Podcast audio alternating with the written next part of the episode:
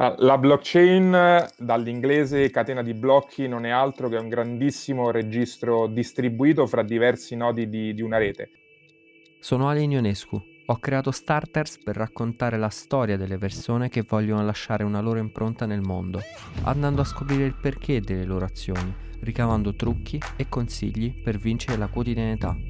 Perché il successo è una somma di successi.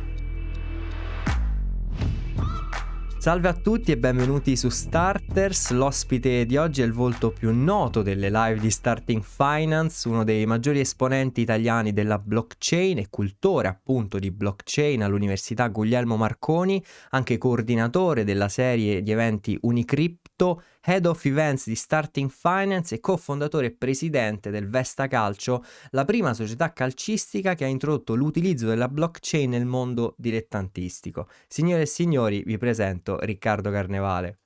Ciao a tutti. Ciao, Grazie Riccardo. per questa lunghissima intro, si poteva sintetizzare in una persona che, che, si diverte anziché lavorare. Ma infatti fai veramente un sacco di cose Riccardo, I, i miei complimenti e appunto per questo vorrei chiederti dov'è nata questa fiamma, perché hai fatto veramente un botto di cose. Allora, la fiamma del Vesta casomai la, la affrontiamo più avanti. la, la, esatto. la, fiamma diciamo di, di questa passione di, di, fare attività pensa che quando mi chiedono cosa faccio è tipo la domanda da un milione di dollari perché non, non è semplice spiegarlo. Solitamente sintetizzo tutto in faccio cose che è il, è il metodo migliore. Raccogli no, diciamo tutto. sono, sono, una persona che, mh, a cui piace tanto il mondo dell'innovazione piace tanto sperimentare piace studiare che è alla base di tutto quanto e, e fin dal mio primo anno di, di università ho cercato sempre qualcosa in più ho sempre cercato di approfondire ogni, ogni, materia che studiavo, mi sono follemente innamorato del, del, mondo blockchain in un percorso di studi molto tradizionale come quello di giurisprudenza. Mi sono laureato una prima volta in, in giurisprudenza, una laurea che in Italia è considera- considerata eh, molto tradizionale, diciamo non, non troppo vecchio innovativa, stile. Mm-hmm. vecchio stile. Poi ho, ho, continuato, sono competente folle, ma lo scopriremo più avanti parlando perché mi sono preso anche una seconda laurea, ma quella è una malattia mentale mia. E, e, in questo percorso così tanto stringente, così tanto classico, ho deciso di mettere un po' di, di pepe e quindi di approfondire materie che, che, non sembrano essere nel mondo della giurisprudenza, ma che poi, se approfondite, hanno diverse sfaccettature anche per quanto riguarda il diritto. Quindi ho incontrato una persona che, che mi ha introdotto all'interno del mondo del Bitcoin, perché nel 2013, che fu la prima volta che ne sentii parlare, si parlava solamente di Bitcoin, non si parlava mai della tecnologia che vi era alla base. Eh, vi devo dire, questo incontro con, appunto, citavo Gianluca Comandini, è stata un po' un... È stata un po' eh, un, una sorta di, di, faccia a faccia con una realtà che non conoscevo e che, di cui la prima volta non avevo capito nulla, perché c'era questo ragazzo appunto che mi ha invitato a cena a lui insieme ad altri amici ed era una cena trappola in cui lui diceva di offrire la pizza, ma poi in verità ci ha raccontato di, di, queste criptovalute, di questo bitcoin, di questa blockchain che c'era alla base. Noi ovviamente eravamo lì per mangiare la pizza, non ci interessava nulla di quello che ci stava dicendo. Certo. In più ci ha fatto vedere anche un documentario in inglese, perché al tempo l'unica, l'unica cosa che c'era a disposizione era questo documentario in inglese tecnico su questo mondo, sperando di farci capire meglio la, la tematica che voleva affrontare a quella cena. Noi anche lì non abbiamo capito assolutamente una mazza e alla fine ci siamo mangiati dopo due euro una pizza freddissima che era disgustosa. Lui penso abbia perso diversi amici, io purtroppo sono folle, mi sono parecchio interessato, mi ha preso il pallino, non ci ho capito niente, ho voluto approfondire piano piano da solo, poi ci siamo rincontrati, ha cercato di spiegarmelo un po' meglio e da lì è nata questa, questa prima passione che ci ha portato insieme io e Gianluca a creare il, il, tour che citavi prima, l'Unicrypto, che è questo tour universitario che ci ha visto nel 2019 in, uh, in oltre 15 atenei italiani, a raccontare Bellissimo. un po' che cos'è il mondo della blockchain, delle criptovalute, del bitcoin, eccetera, eccetera, con anche tutte quante le applicazioni e, e i risvolti che,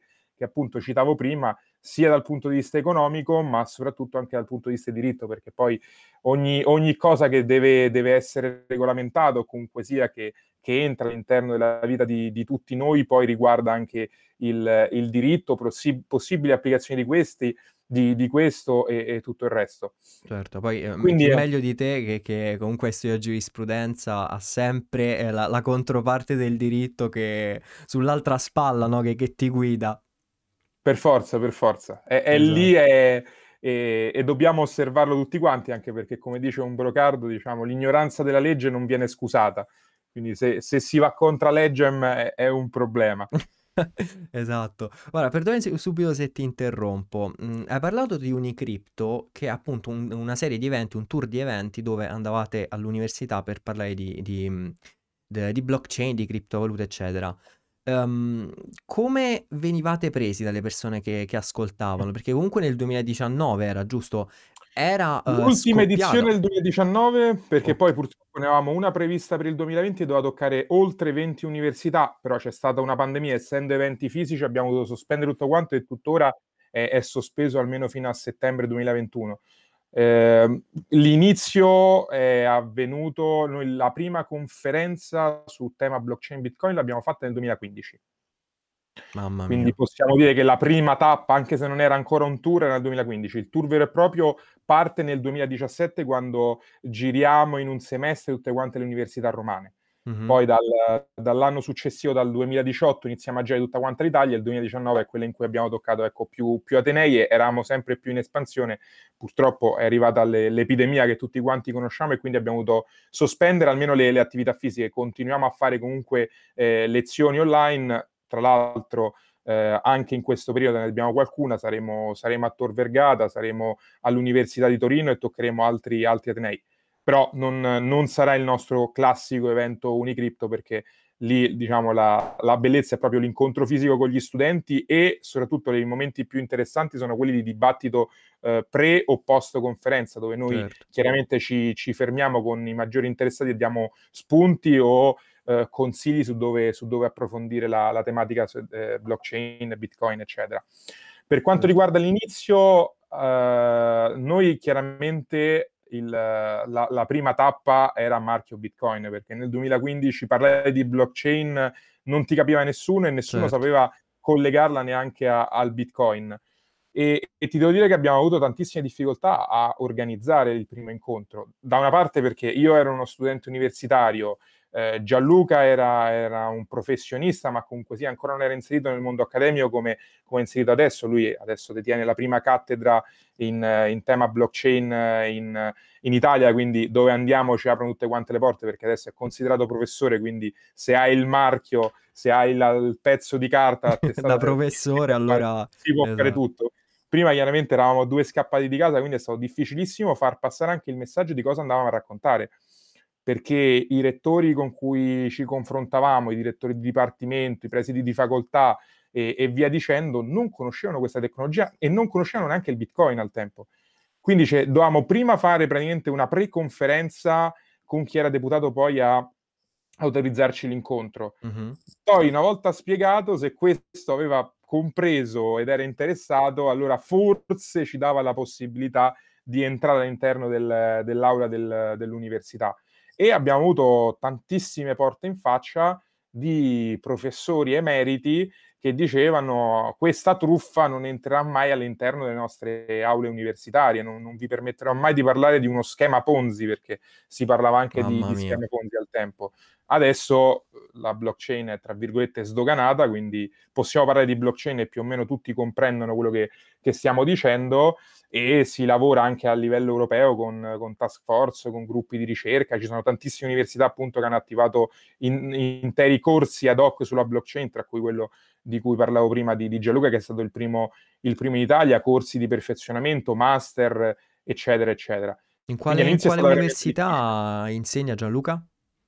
Allora, Gianluca ha la cattedra alla Guglielmo Marconi di, di Roma e mm-hmm. in più ha un corso all'Università di Macerata, che è stata mm. una delle nostre prime università che siamo andati a visitare, diciamo, in tour italiano e, e, dopo l'incontro, visto il grandissimo successo che abbiamo avuto con la platea studentesca, ci hanno subito richiamato per poter organizzare un corso intensivo durante un intero semestre su, su blockchain e criptovalute. Bello, bello, meno male, meno male che comunque anche in periodi bui, come hai detto tu all'inizio, c'era qualcuno che comunque vi ha, vi ha permesso e si è interessato alla causa e Questa è una bella soddisfazione, no? No, poi una, una- una cosa importante da precisare è che quando noi andiamo a raccontare questo mondo delle aule universitarie, noi parliamo dell'aspetto tecnologico, dei risvolti sociali che ha questa tecnologia. Intanto spieghiamo come funziona, perché Esatto, esatto. Poi raccontiamo tutte queste cose e assolutamente mh, per chi ha partecipato, che sentirà que- questo podcast e, e ci ricorderà nella, nella sua au- aula universitaria, noi non abbiamo mai in alcun modo eh, detto a studenti di fare trading di criptovalute o di comprare perché guadagneranno cifre stellari. Poi è avvenuto, nel senso che se lo compravi nel 2014 quando il bitcoin costava qualche centinaio d'euro, adesso siamo arrivati a 40.000, chiaramente qualche soldino lo facevi, però noi questo aspetto, diciamo l'aspetto speculativo l'abbiamo sempre tenuto fuori dalle, dalle, dalle, aule in cui facevamo nostri, le nostre conferenze, i nostri incontri, perché il certo. nostro fine era solamente quello divulgativo era quello certo. di sensibilizzare su una tematica e poi chiaramente quello che usciva fuori in un'ora, due ore di, di confronto era lo 0,00001% del, dello scibile sul, sul, mondo blockchain. Quindi cercavamo esatto. un po' di esatto. appassionare gli studenti così che poi questi potessero in qualche modo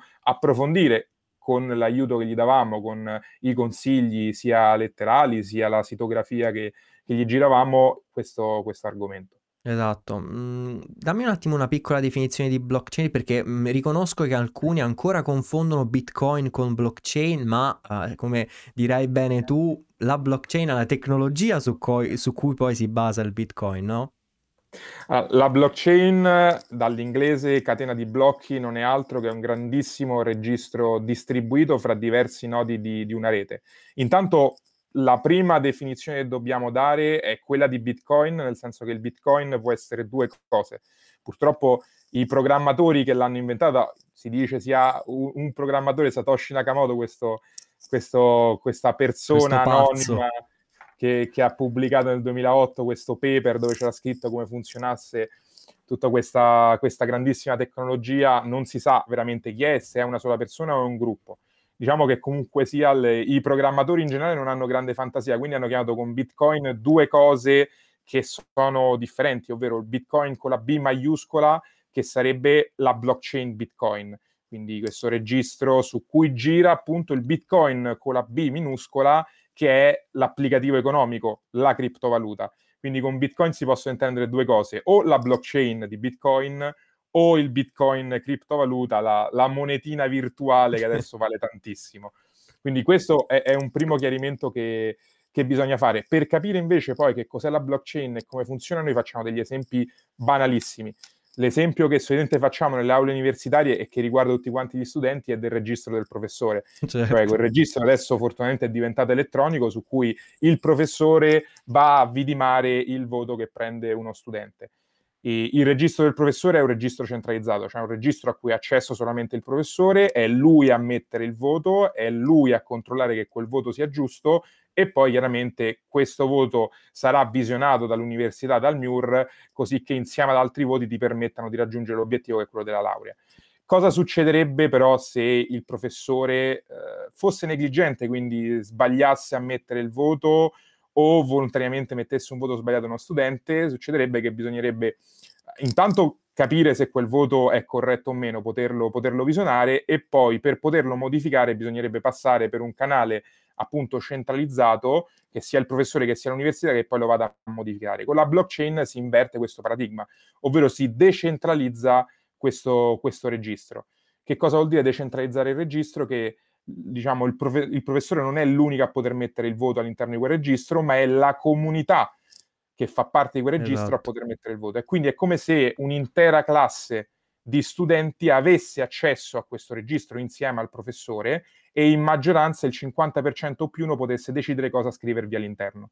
Quindi insieme sì, si va, tra virgolette, a vidimare quel voto. Quindi io ti interrogo come professore, decido che devi prendere 29 mi confronto tutta la classe e dico ok, il voto che deve prendere è 29, tutti quanti dicono ok, sappiamo che quello è il voto, lui lo inserisce, noi lo andiamo a vidimare e questo poi viene inserito se ha la maggioranza del 50% più 1 all'interno della blockchain. È chiaro Assurdo. che questo, questo esempio se portata all'interno di una classe universitaria porterebbe a un cartello degli studenti e si metterebbero tutti quanti 30, quindi non, non, sarebbe chiaramente giusto. È chiaro che in prospettiva bisogna applicare il paradigma blockchain su rete di milioni e milioni di utenti, ok? Come certo. quella Bitcoin appunto, certo, in cui certo. appunto sono tutti questi nodi, per nodi semplifichiamo, computer, server che lavorano per il suo funzionamento, vanno a vidimare l'informazione che viene trascritta e permettono che questa sia inserita. Una volta che questa è inserita è praticamente immutabile, cioè è impossibile cancellarla. Quindi se su quel registro viene inserito che hai preso 29, quello sarà lì e sarà per sempre e nessuno potrà modificarlo. Non potrà yes. modificarlo nessuno a meno che diciamo il 50% più uno della community che fa funzionare questo, questo registro decida che quell'informazione è sbagliata, allora la vada a correggere. Però è un processo così complicato quando hai milioni di nodi che è praticamente immutabile. Impossibile, certo. Veramente grazie per questa lezione e come hai detto tu, la tecnologia blockchain risolve quello che è poi il problema della fiducia che l'umanità ha, perché uh, non, soltanto, non sono soltanto poche persone a decidere il corso di una cosa, ma è tutta un'intera comunità. Quindi... Il problema dell'intermediario va esatto. a risolvere quello. Ora l'abbiamo visto in una classe universitaria e non, non, non sarà utile neanche applicare tecno- la tecnologia blockchain in questo senso, perché è chiaro che il professore deve avere l'ultima parola su un voto e deve avere lui il, il, diritto, se non il potere, di inserire quel voto all'interno del registro. Però pensiamo in tanti ambiti della vita, e mi viene uno in particolare da, da giurista, quello di una compravendita di un immobile. Cioè certo. c'è una terza parte fiduciaria, cioè l'intermediario che è il notaio che deve andare a sottoscrivere che Riccardo Carnevale ha venduto un immobile a Tizio, l'ha venduto a quel prezzo. Eh. E lì rientrano in gioco tutti quei fattori umani, cioè la possibilità di sbagliare o la possibilità invece di, di frodare e quindi di, di commettere un, un, errore volontariamente. Mm-hmm. E tra virgolette la blockchain permette, diciamo, di evitare che ci sia un intermediario, finanzi- un intermediario eh, fiduciario che porti poi a un, uh, un errore nella, nella, trascrizione o un errore nella vidimazione di un'informazione. Certo. Perché se noi andiamo a scriverla è la, è la, comunità, il network che va a vidimare col 50% più, non la va a inserire. E nella generalità non c'è mai la volontà di, di frode. La volontà di frode o la negligenza c'è solamente quando c'è di mezzo una persona fisica che può avere anche degli interessi. Quando si parla di totalità, solitamente questa viene a mancare. Esatto, esatto. Grazie davvero per, per questa lezione e invito a tutti gli ascoltatori di andare a approfondire questa tecnologia perché è veramente disruptive, no? Come, come si dice, cambia, cambia proprio le regole. Ma ci sono poi una gioco. marea di, di applicazioni esatto, esatto. interessantissime. Ora qui non mi voglio dilungare, ma c'è tutto il mondo, ecco, da giurista degli smart contract, di questa trasposizione in codice dei contratti Mamma che fa mia. sì che non ci sia più bisogno di andare in tribunale per delle, delle problematiche. Perché? Perché c'è l'esempio classico dello smart contract, per far capire a chi ci sta ascoltando, è quella della macchinetta del caffè. Cioè è questa tecnologia che ti permette, inserendo appunto un token, una monetina, di eh, eh, darti un servizio, il caffè, solamente al momento in cui viene pagato quel totale importo. Cioè, se io voglio prendere un caffè, so che devo spendere un euro, devo mettere per forza una monetina da un euro o due da 50 centesimi e così via. Mm-hmm. Finché non arrivo a quell'importo, la macchina trattiene il mio denaro, il caffè non viene erogato e posso richiedere il denaro indietro se non, se non riesco a raggiungere quella cifra. Ok? E questa applicazione così banale, così descritta, va a risolvere una marea di, di, problemi. Si pensi per esempio al ritardo dei treni, che è un altro esempio Mamma che noi portiamo mia. spesso nelle nostre aule universitarie. Cioè io vado a pagare un biglietto, metti un, un Roma-Milano, adesso ipotizzo a 50 euro. Io prendo il treno e sul mio biglietto c'è scritto che quel treno ci metterà tre ore. Spesso e volentieri il treno fa ritardo e in teoria io avrei diritto a un risarcimento. Mm-hmm. Ecco, se ci fosse uno smart contract, questo smart contract terrebbe questi 50 euro, diciamo, non depositandoli né nella, nelle casse della, della, della, società che mi permette mm-hmm. il trasporto, né lasciandomeli nelle mie tasche, e ti ridarrebbe indietro la somma di denaro che ti è dovuta in base al ritardo del treno. Così che poi il vettore prenda i soldi che gli sono dovuti con base, la detrazione certo. per il ritardo e io invece mi riprendo il rimborso. Questo qui andrebbe a, eh, intanto a far risparmiare tanti, tanti soldi ai consumatori che vengono persi perché molte delle volte i, i, ritardi poi non vengono contestati e dall'altra porta anche un po' di giustizia sociale e questo può essere applicato in tantissimi altri ambiti. Eh? Parliamo di, di, di ambiti fiscali, nella beneficenza, in tutti quegli ambiti appunto dove c'è un contesto economico e a volte ci sono delle rivalse che non vengono pretese perché è troppo complesso per vie legali poter ottenere un rimborso o un risarcimento. Tutto ciò come è possibile grazie alla blockchain e alla sua applicazione, la sua trasparenza, la sua immutabilità e il fatto di essere decentralizzata e quindi non c'è nessuno che può cambiare le regole in gioco. Assurdo, assurdo. Bellissimo, veramente stupenda questa, questa cosa, questi esempi che ci hai dato. Ehm, torniamo un attimo indietro, perché tu, come detto prima, hai fatto la laurea magistrale in giurisprudenza e quando, uh, in questo periodo che di solito sono 5 anni, ehm, quando sei entrato a conoscenza della, della, della blockchain e quindi hai incontrato Gianluca? Allora, eh, se non erro, è stato il mio secondo anno di, di università. Ok. Ehm, o meglio, l'avevo sentito parlare nel, nel 2013, più o meno a, a inizio del, del, mio secondo anno, attraverso questa, questa scena. e avevo provato un po' da solo a, ad approfondire, ci ho messo un bel po' di tempo perché poi diciamo, non c'erano tantissime informazioni, quelle poche informazioni erano tutte informazioni molto tecniche in inglese, quindi era, era complesso poter, poter cercare eh, anche libri o informazioni su, su Wikipedia per, per mm-hmm. banalizzare che ti spiegassero meglio quei concetti. Quindi ci ho, ci ho messo un pochino a, a, razionalizzare il tutto.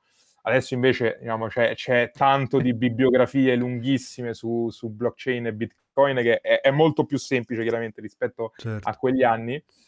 E, e, decisi appunto di organizzare il primo incontro che poi riuscimmo a organizzare nel 2015, quindi ben due anni dopo, all'interno della, della mia università, della LUIS.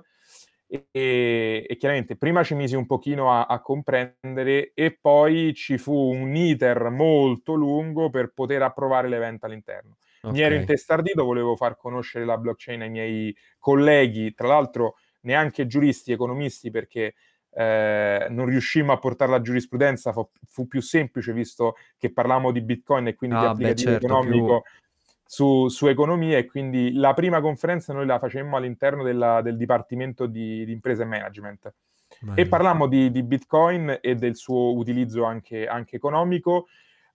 Praticamente dovremmo, dovemmo spiegare nei dettagli al, al, rettore e a un professore che poi si prese, si, si prese l'incarico di, di, seguire l'evento di cosa andavamo a parlare, quindi gli facemmo una lezione su blockchain, lui ce l'approvò e ci disse però dovete dire solamente quello di cui avete parlato a me perché non conoscendo la materia voglio che, che sia tutto quanto certo. uguale, non, non, non, non travisiate non andiate fuori, fuori schema quindi organizzammo quel, quel, primo incontro e poi il semestre dopo avevamo un grandissimo successo. Ricordo che era, ci diedero tra l'altro una stanza da 50 posti, un'aula da 50 posti. E, um, facemmo un po' di pubblicità, riuscimmo ad attirare oltre 150 persone. Mamma mia. Noi avevamo praticamente la platea di persone che ci ascoltava da fuori perché l'aula era da 50 posti, dentro riuscimmo a farne entrare più o meno una novantina tutte persone in piedi con l'aula che scoppiava e quelli che non riuscivano chiaramente a entrare perché a un certo punto cioè, si, si, poteva morire dentro quell'aula per quanta gente c'era, eh, assistettero fuori e noi praticamente ritardammo di mezz'ora l'inizio dell'incontro perché dovremmo, dovremmo portare una cassa attaccarla oh, ai microfoni e metterla fuori così che chi stava fuori poteva continuare a seguire l'incontro. Non, non avevamo ancora le, le, dirette Instagram e le dirette Facebook. Un'altra cosa invece molto, molto divertente, un altro incontro che abbiamo fatto, invece lì fa, organizzammo una, una diretta Facebook, se non sbaglio, e la trasmettemmo in un'altra aula, cioè noi facemmo il, l'evento in un'aula, era così tanta la gente che dovremmo predisporre un'altra aula in cui c'erano questi che ci vedevano su Facebook, seduti però dall'aula accanto. Esatto, dall'aula accanto si, si, seguivano, si seguivano l'evento. Spettacolo, spettacolo. Vabbè, alla fine poi è stato contento il rettore, no? E fu molto contento e ci chiese esplicitamente, infatti il semestre dopo organizzammo un altro incontro di stampo giuridico per mm-hmm. i miei colleghi giuristi e, e, ci chiese appunto di replicarlo parlando un po' delle, invece delle sfaccettature ehm, giuridiche della, della materia. Grande. E infatti in quell'incontro noi parlammo, penso fu uno dei primi incontri a livello accademico, a parlare di smart contract all'interno di un'università. Portammo uno dei maggiori avvocati che al tempo si, si occupava di quella disciplina e facemmo proprio un incontro verticale su, sugli smart contract e tutte quante le, le, le varie derivazioni sulla privacy e, e, tutto quello che concerne poi che cos'è una moneta virtuale e come può impattare all'interno di un ordinamento giuridico. Certo, assurdo, assurdo veramente. E poi ehm, alla Luis non solo hai fatto, hai fatto partire, diciamo, Unicrypto per così dire, ma sei anche entrato nel consiglio d'amministrazione. Com'è stata quell'esperienza? Come ti è venuto in mente fare pure quello? diciamo che, che avevo parecchio tempo a disposizione. No. E, um, ho avuto la grandissima fortuna e piacere di poter rappresentare i miei colleghi all'interno del consiglio d'amministrazione un po' forse sono stato scelto anche per le, le motivazioni che mi hanno portato a, port- a, organizzare incontri su tematiche innovative all'interno dell'università, oltre che blockchain abbiamo parlato anche di, di digital marketing, abbiamo fatto un altro incontro bellissimo con gli amici di Calciatori Brutti, era il, quello era il 2016 se non erro, organizzammo l'incontro con Calciatori Brutti, il loro primo incontro accademico in cui facevamo vedere un po' come si faceva digital marketing e come si poteva monetizzare con una pagina Facebook, una pagina Instagram, che mm poi erano, erano, i tempi in cui c'erano tutte quelle belle paginette che, che nascevano con milioni e milioni di, di, follower e tutti si chiedevano ma, ma, può essere un lavoro avere una pagina social? E noi abbiamo, abbiamo un po' raccontato come in verità si potessero fare i soldi anche attraverso i social network. Quindi sono, ho avuto questo grandissimo riconoscimento, ho seduto all'interno del, del CDA della mia università e ho cercato di, di portare avanti tantissime, tantissime, tantissime attività. Da una parte abbiamo, abbiamo creato, su questo sono stato felicissimo, un gruppo di lavoro che eh, portasse innovazione all'interno del Dipartimento di Giurisprudenza. Mm-hmm. Abbiamo creato una tavola rotonda con dei professionisti legali che guardasse al futuro delle professioni legali. Da, da questo lavoro poi diciamo, è nato un contributo per lo sviluppo di una nuova laurea magistrale che poi è stata, è stata attivata sul, sulla governance dell'innovazione.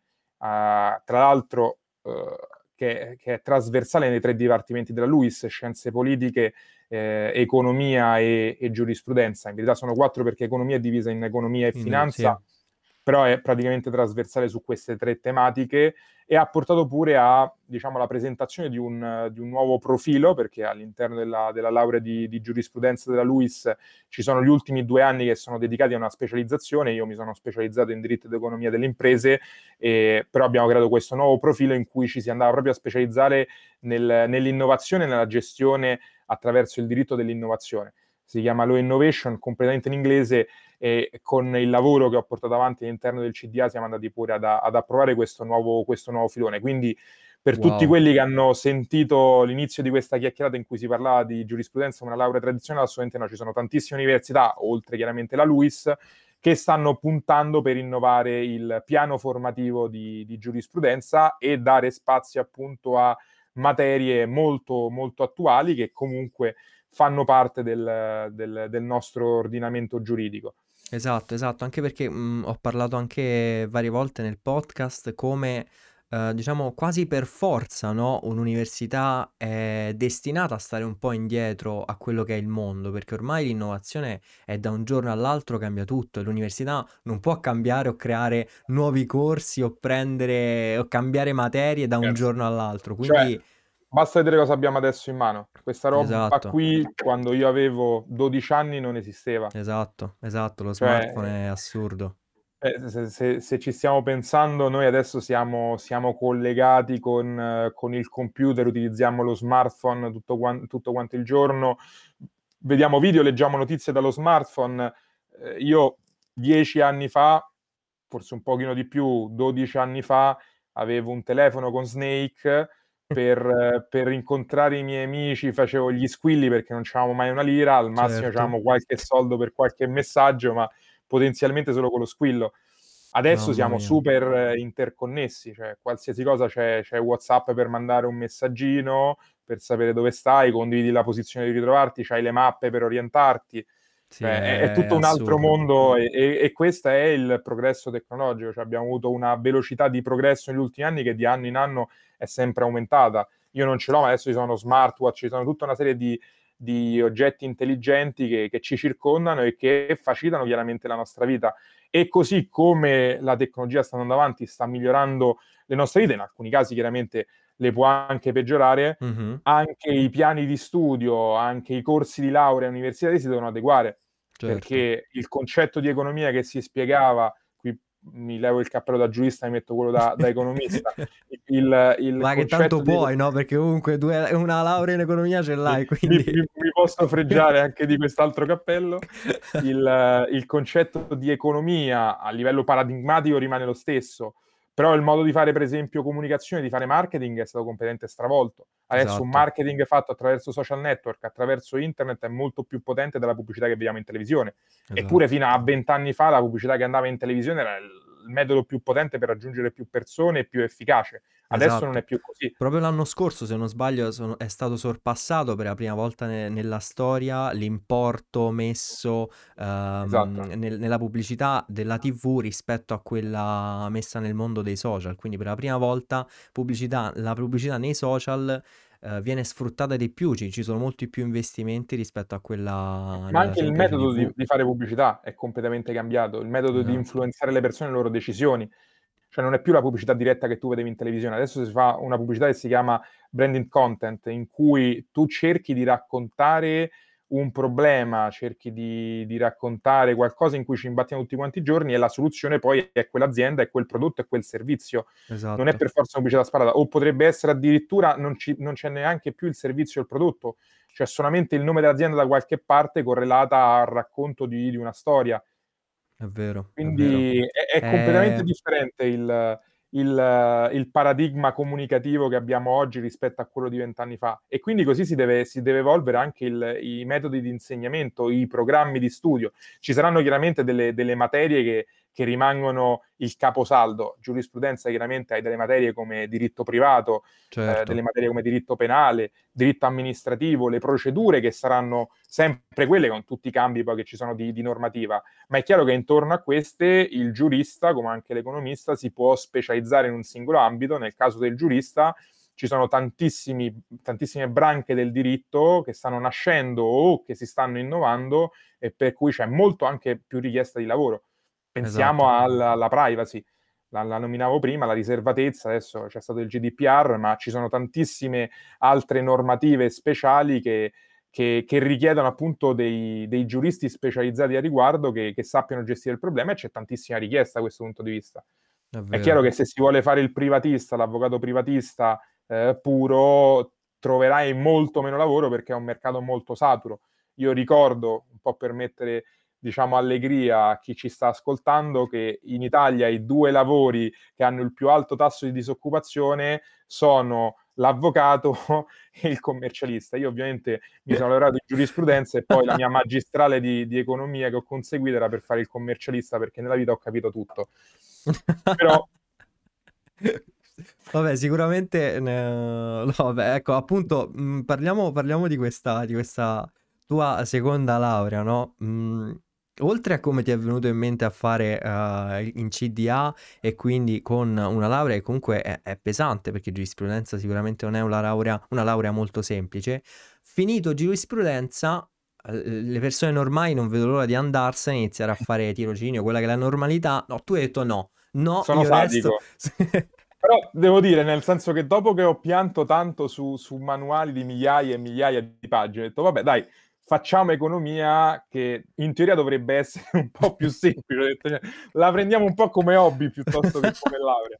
Poi ho, ho scoperto che era un, praticamente una laurea completamente differente, nel senso sì. che più che teorica è molto più pratica, quindi tantissimi casi studio, tantissimi, tantissimi lavori di gruppo, eh, c'è da, da, comprendere poi effettivamente l'applicazione pratica di, di quello che si studia, soprattutto nelle, nelle magistrali. È anche vero che come dicevo prima, la mia era una magistrale focalizzata sul, sull'ambito commercialistico, quindi comunque andavamo a riprendere tutta una parte di normativa, di contabilità che avevo in parte iniziato a giurisprudenza. È chiaro mm-hmm. che lì si, si, approfondisce molto di più.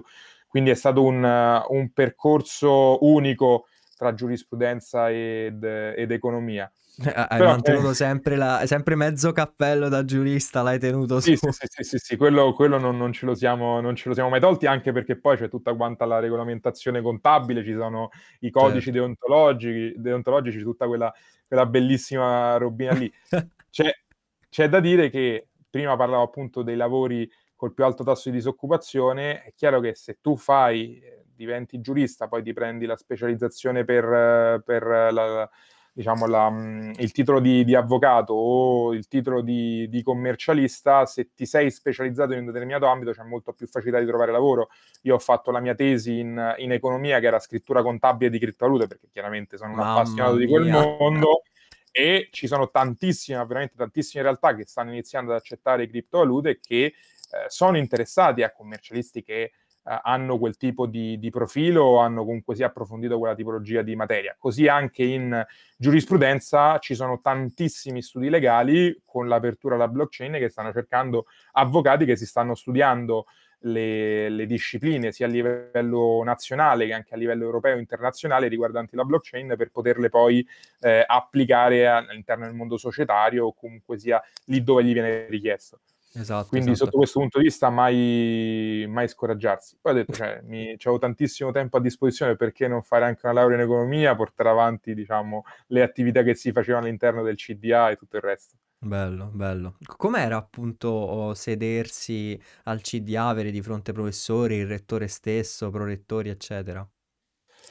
Allora, il è, è, stata una bella esperienza, nel senso che il, al tavolo, soprattutto nel, nel CDA della LUIS, eh, oltre che con i professori con cui mi confrontavo in altre sedi, poi in, in LUIS diciamo, non c'è la figura del senatore accademico, quindi il, il rappresentante in CDA eh, su invito partecipava anche al, al, Senato accademico, quindi era più quella la sede con cui confrontarsi con, con i vari professori. Mm-hmm. In CDA ti, ti trovavi di fronte a grandissime personalità. Io, il mio primo CDA, avevo alla mia sinistra Luigi Abete, che, che mi prendeva pacche sulle spalle, e, e erano delle belle pacche stile, stile Cannavacciuolo, capisci che lì ti, ti, ti senti un... Um, ti senti un pochino un signor nessuno e quindi.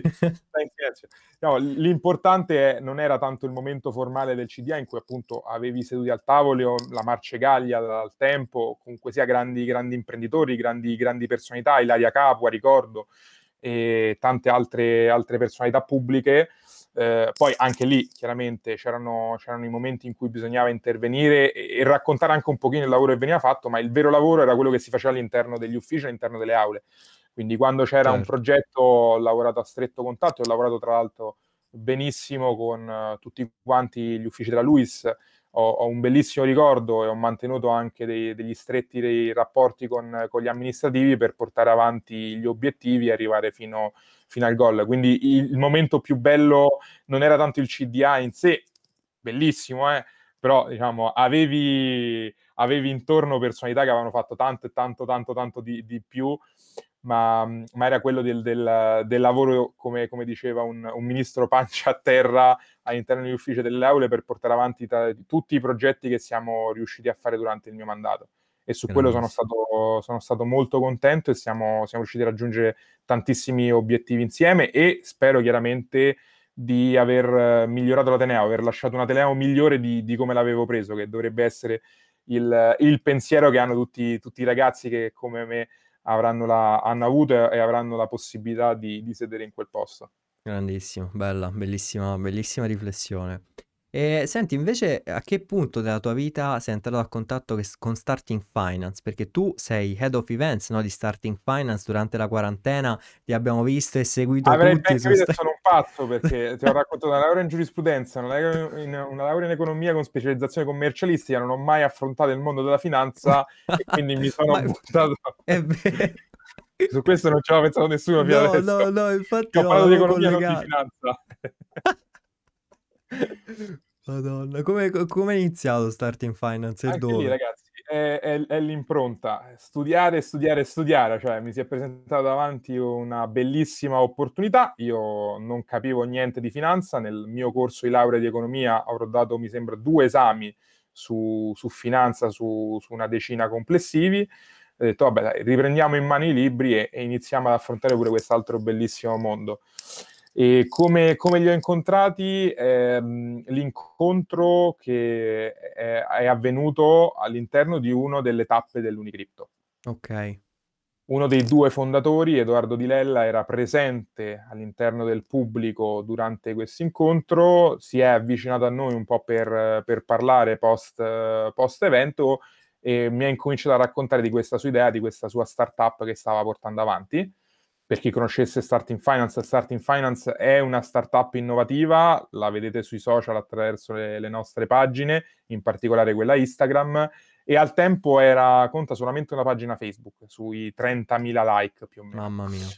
Mi racconta questo progettino, diciamo che sono tante le persone che mi raccontano, mi raccontano progetti prima o dopo i nostri, i nostri incontri, però mi era, mi era passata la, intanto lo spirito, eh, diciamo, di iniziativa che, che, aveva Edoardo.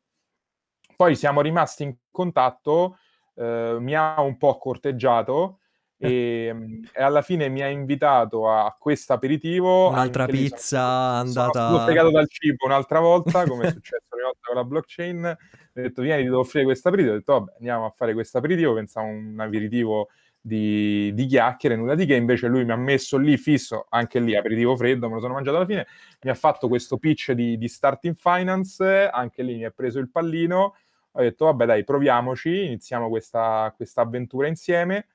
E, e, da lì in poi ho iniziato a, a, collaborare con loro fino adesso ad avere diciamo questo titolo eh, molto carino che mi sono scelto da solo nella mia eccentricità che in pratica si risolve nella responsabilità di tutta quanta l'eventistica, la formazione che facciamo Starting Finance e i rapporti istituzionali.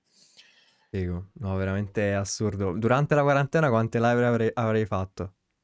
Durante la quarantena, intanto cerco di, di, raccontare per chi non conosce Starting Finance, siamo questa startup innovativa che fa educazione e informazione finanziaria attraverso, attraverso i social e attraverso poi i nostri club universitari.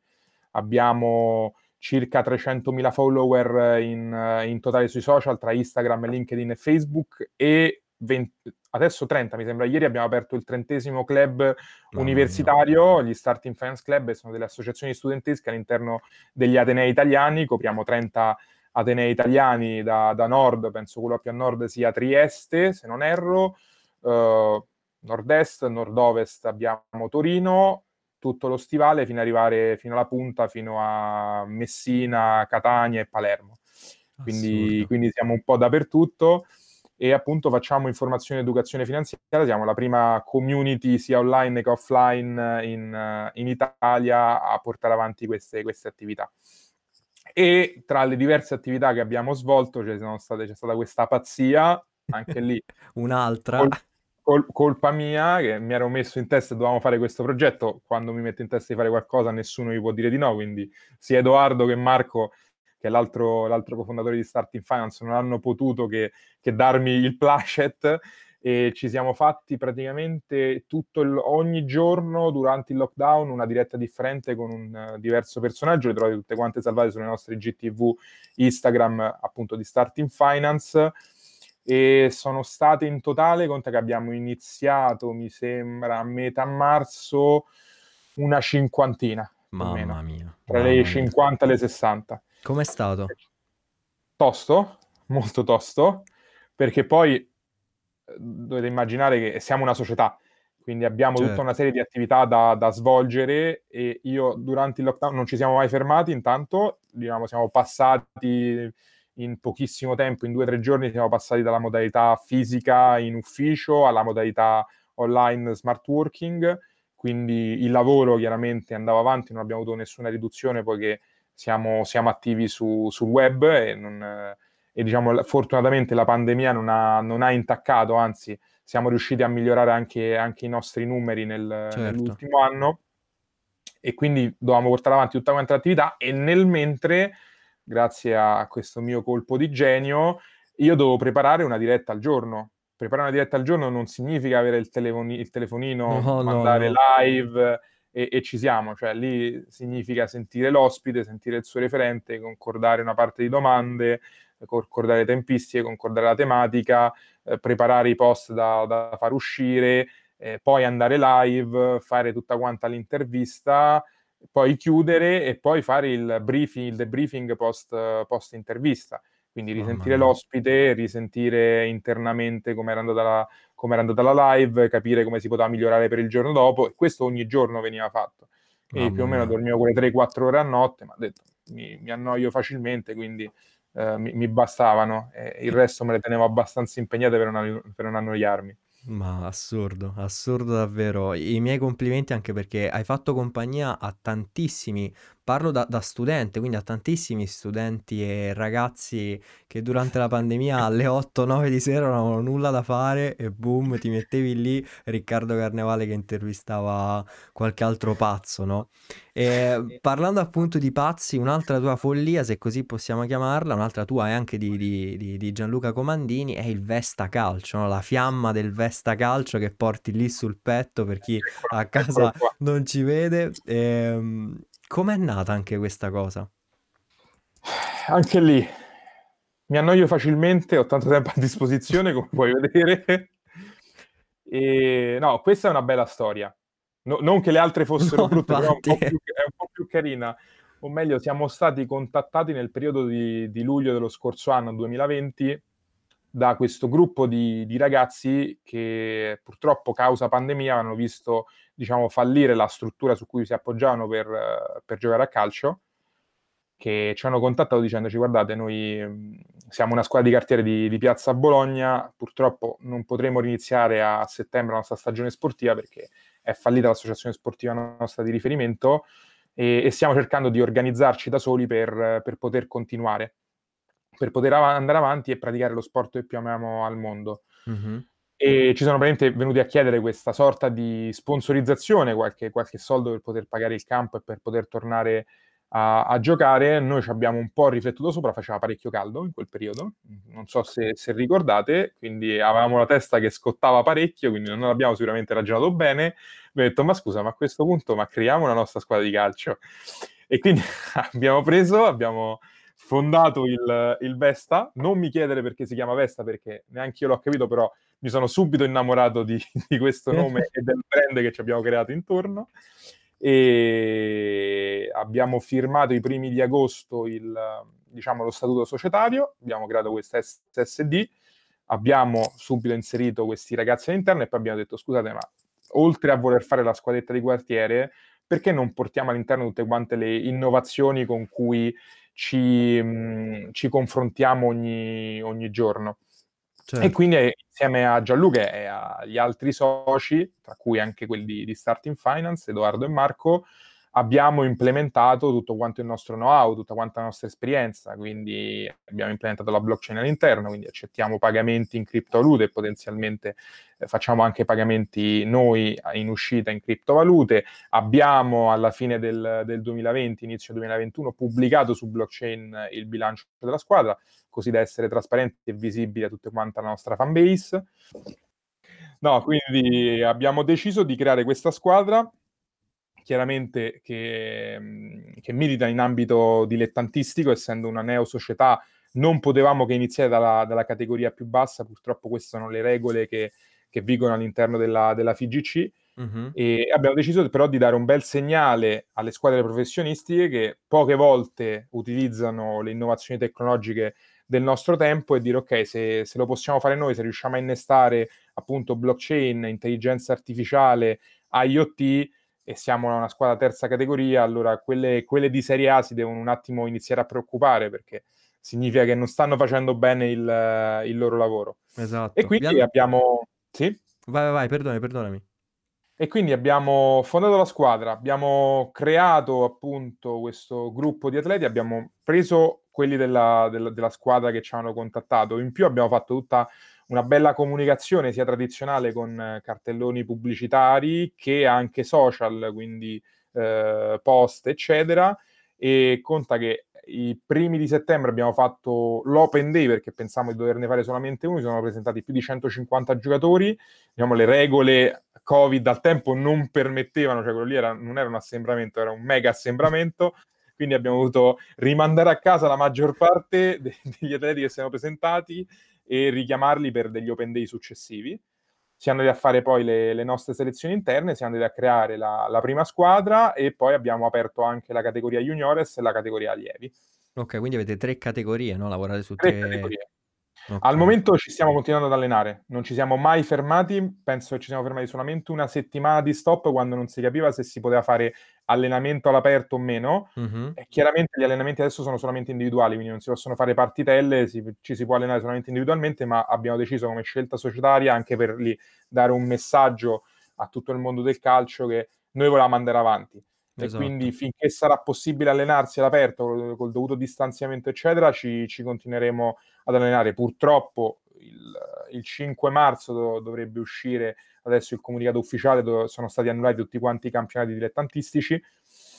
No. E quindi noi non abbiamo mai, abbiamo fatto tre o quattro, quattro amichevoli se non sbaglio, e non abbiamo mai iniziato la, il campionato, non abbiamo mai dato lo start al campionato. Purtroppo questa stagione non lo faremo, ma siamo sicuri se riusciremo a ripartire a settembre di, di iniziare a mille invece la, la, prossima, la prossima stagione sportiva. Dai, speriamo, speriamo assolutamente, perché poi quant'è? Um, perché mh, la Serie A comunque eh, il, il, campionato lo fa anche la Serie B se non sbaglio, no? Da, da che categoria allora, in poi non hanno bloccato? Dovrebbe, dovrebbero aver bloccato dalla Serie D in giù, cioè okay. fino alla Serie C dovrebbero giocare, non ricordo se anche la Serie D gioca. Ok. Però tutti i campioni sotto la Serie D sono stati temporaneamente sospesi e quello che so io a livello dilettantistico saranno tutti quanti annullati questa, questa stagione. Madonna. Però Speriamo stiamo veramente... il comunicato, il comunicato ufficiale. Noi in tutto ciò ci eravamo preparati, appunto, parlavo di intelligenza artificiale prima, un po' per, per dirti pure le, le applicazioni. Eh, avevamo stipulato un accordo con un'altra startup innovativa che si chiama My Soccer Player, avevamo installato questa telecamera a 360 gradi sul campo che riprende l'intero campo attraverso un sistema di intelligenza artificiale riesce a tracciare l'azione, quindi alla telecamera che si muove dove sta il pallone per farti vedere l'azione, streamavamo no. tutte le partite di campionato e anche gli allenamenti su, su Twitch, così che il nostro pubblico eh, i nostri ultras Anche potessero vedersi la partita da casa senza dover per forza venire sugli spalti del nostro campo. E poi alla fine eh, il sistema di intelligenza artificiale andava a riconoscere le azioni salienti e quindi ti faceva in pochissimi minuti gli highlights e te li mandava live e quindi tu se non avevi seguito tutta quanta la partita alla fine avevi anche l'highlights come se stessi guardando una partita su Sky praticamente Assurdo. purtroppo non siamo mai riusciti a provarla effettivamente perché era pronta il campionato doveva partire i primi di novembre fino a ottobre primi di novembre e con lo stop non siamo mai siamo riusciti a registrare qualche allenamento poi Assurdo. da quel punto di vista non abbiamo streamato neanche gli allenamenti perché sono allenamenti individuali di noiosità incredibile quindi dai, speriamo veramente che, che riparta al più presto il campionato, così vi, vi seguiamo su Twitch, no? Quello assolutamente. Adesso, se, se riusciamo, sembra dover partire un campionato virtuale di sports. Ok. Noi stiamo mettendo su la nostra squadra di sports iniziamo un altro partner, MCS, che è una, una realtà francese con, con sede anche, anche in Italia in ambito e-sports, una delle più importanti al mondo e con loro sti- abbiamo appena concluso un torneo, il Vesta Cup, uh-huh. e abbiamo, abbiamo, avuto più di 250 partecipanti, abbiamo selezionato i player attraverso questo torneo che verranno a fare la nostra squadra di sports e, su e FIFA, loro... No? Su, su, FIFA e adesso stiamo valutando anche di, di creare un team su, su PES. Eh, adesso al momento quelli che stiamo selezionando sono FIFA, PS4. Ok, ok. O comunque sì, io... sia PlayStation in generale. Assurdo. Io, diciamo, uh, sono, sono, un ex gamer, quindi comunque uh, st- giro un po' nel mondo del, del, gaming e che adesso attualmente il mondo degli sports è diventato il mondo degli sports e è in continua crescita ed è fighissima questa cosa. Sì, sì. È proprio figa, quindi E noi ovviamente come squadra innovativa dovevamo avere il nostro team. Esatto, esatto, grandissimo. Allora... E se ci seguite sui social, anche lì Vesta Calcio ci saranno delle novità molto molto a breve sia lato esports che anche su altri fronti. Fighissimo, veramente, veramente bello vedere che comunque una società sportiva ehm, che gioca a calcio, quindi comunque uno de- degli sport più vecchi, vecchi del mondo, porta un po' di innovazione, quindi è veramente bello e complimenti. Ehm, volgiamo al termine ehm, chiedendoti un, un consiglio magari su, su dei libri che ti hanno cambiato un po' il modo di vedere le cose o ti hanno mh, influenzato un po' di più. Allora, qui de- devo citare da, da contratto chiaramente Gianluca Comandini perché Esatto, esatto, vai, vai, vai. da quel punto di vista, quindi sicuramente per tutti gli appassionati di, Di mh, blockchain. di blockchain c'è Da Zero alla Luna, che è questo piccolo manuale che lui ha scritto, Bellissimo. bestseller su Amazon, che racconta appunto uh, il mondo della blockchain e, um, e chiaramente un po' come, come funziona. Poi la, la, particolarità è che è un libro non troppo eh, spesso, quando si parla di manuale si pensa sempre a, ai manuali quelli, quelli, di diritto, lo, lo penso io da, da giurista. È, ehm, è, un libro che va, va, ad affrontare il mondo della blockchain in maniera generale, come lo raccontiamo all'interno dei, dei nostri, delle nostre tappe dell'Unicrypto, ma che poi va verticale nei capitoli successivi su ogni singola tematica, quindi la blockchain applicata all'economia, la blockchain applicata al diritto, e quindi e lì poi tra l'altro ci sono tutte quante, a parte, a parte Gianluca, ci sono tutti quanti gli interventi dei maggiori esperti italiani di, di quell'ambito che ti vanno un po' a, a spiegare il, la blockchain che tipo di, di applicazione trova. Un altro libro che a me ha fatto impazzire e che penso non sia, non sia mainstream, nonostante abbia vinto qualche, qualche premio lo scorso anno. È, è, un libro di uno youtuber che oltre ad essere uno youtuber è un divulgatore scientifico, si chiama Il genere non esiste e a volte è un idiota ed è di Barbascura X. Ok, che, sì che si è fatto notare anche lui, io l'ho conosciuto sotto, sotto pandemia e, e, mi sono innamorato anche in quel caso del, della divulgazione che, che lui faceva tramite, tramite, il suo canale YouTube e anche i, i suoi social. Ho, ho, scoperto questo libro, l'ho, l'ho acquistato a fine pandemia, l'ho, l'ho, letto la scorsa estate, è veramente un libro molto interessante perché ti spiega come i grandi geni che noi pensiamo essere lassù immacolati, perfetti, eccetera, in verità avevano delle vite normalissime e a volte erano anche dei dissociati sociali. erano, erano, forse più, più strani di, di, di, me in certi casi o, o, di quanto possiamo, pensiamo di poter essere strani noi. E lo consiglio a tutti quanti perché appunto ti fa capire che chiunque, se poi si, si impegna, studia soprattutto, esatto. può riuscire in, in quello che fa. Grazie, grazie, grazie davvero per uh, tutte le lezioni che, che ci hai fatto. Uh, ti do un in bocca al lupo a tutti i tuoi progetti e grazie davvero per... Viva il lupo! Viva il lupo! Grazie davvero per aver accettato l'invito.